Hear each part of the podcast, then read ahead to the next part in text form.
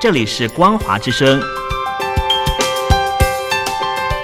听众朋友，从现在开始，请您一起来关心最近发生的新闻事件。欢迎收听《光华随身听》。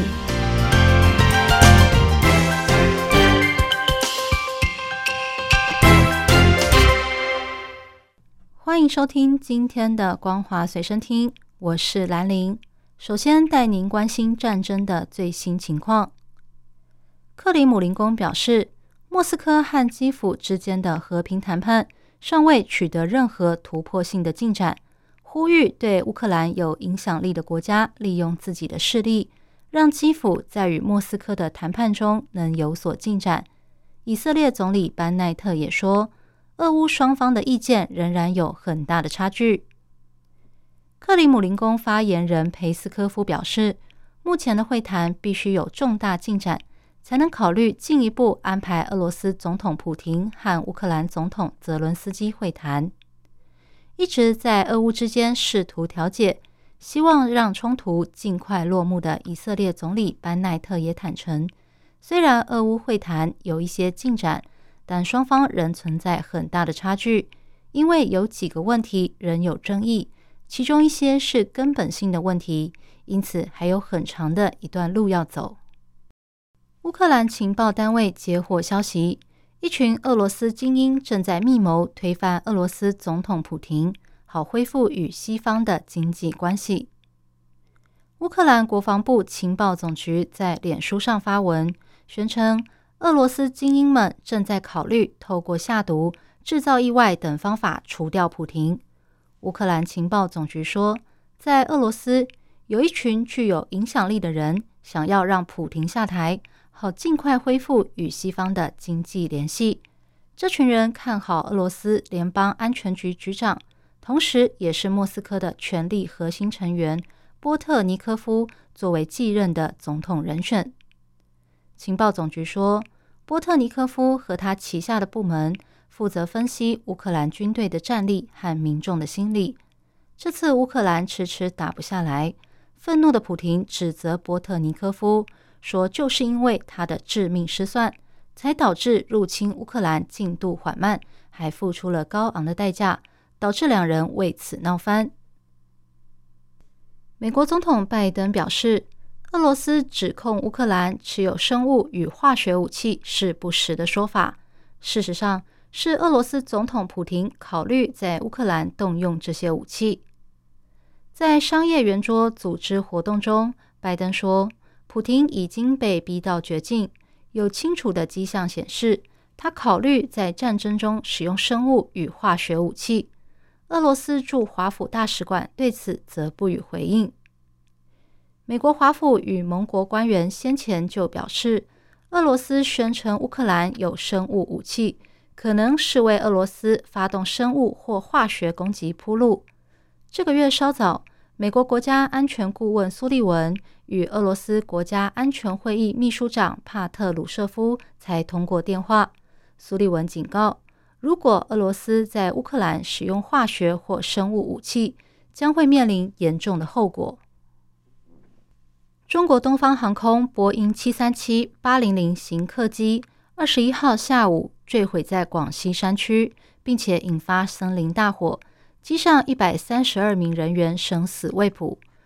东方航空说，失事的班机机龄不到七年，机上没有外籍旅客，但是否有台港澳的旅客仍有待确认。中共官方以及当地的政府已经派出大批消防队、武警前往救援。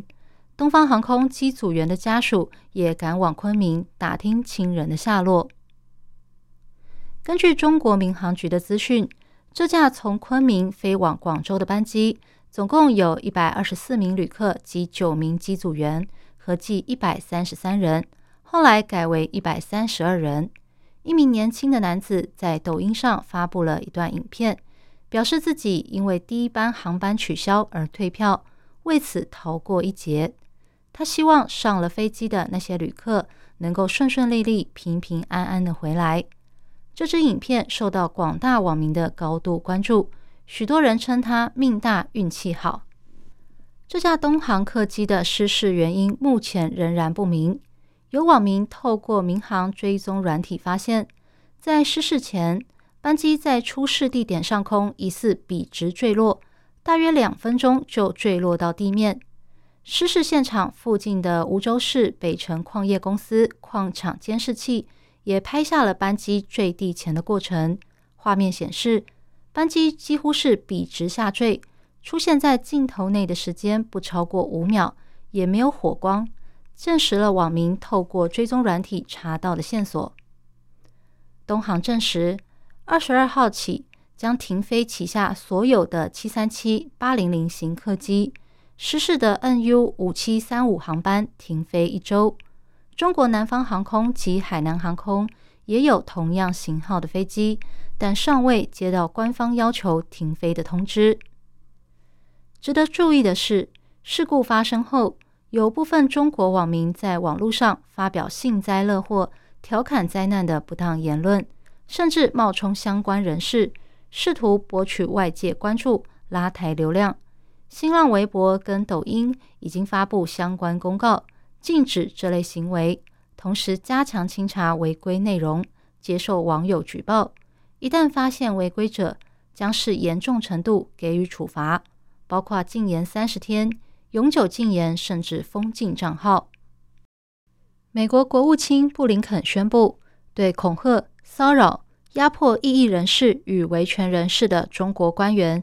寄出签证限制措施，以敦促北京停止跨国压迫行为。布林肯说：“那些负责或涉嫌在中国境内、境外压迫宗教人士、少数民族、异议人士、维权人士、新闻记者、劳工组织、公民社会组织以及和平抗议人士的中共官员，美国将对他们实施签证限制措施，但国务院尚未公布。”遭到制裁的中共官员名单以及人数，布林肯说：“美国反对中共官员骚扰、恐吓、监禁与绑架少数民族的做法。美国将在世界各地捍卫人权，未来也会持续动用所有外交、经济措施来追究责任。”布林肯敦促北京停止跨国压迫行为，同时也呼吁中国。不要在新疆进行种族灭绝与违反人道罪，在西藏实施压迫性政策，压迫香港基本自由，以及在中国其他区域侵犯人权等等。以上新闻由兰陵为您编辑播报，感谢您收听今天的光华随身听，我们下次见。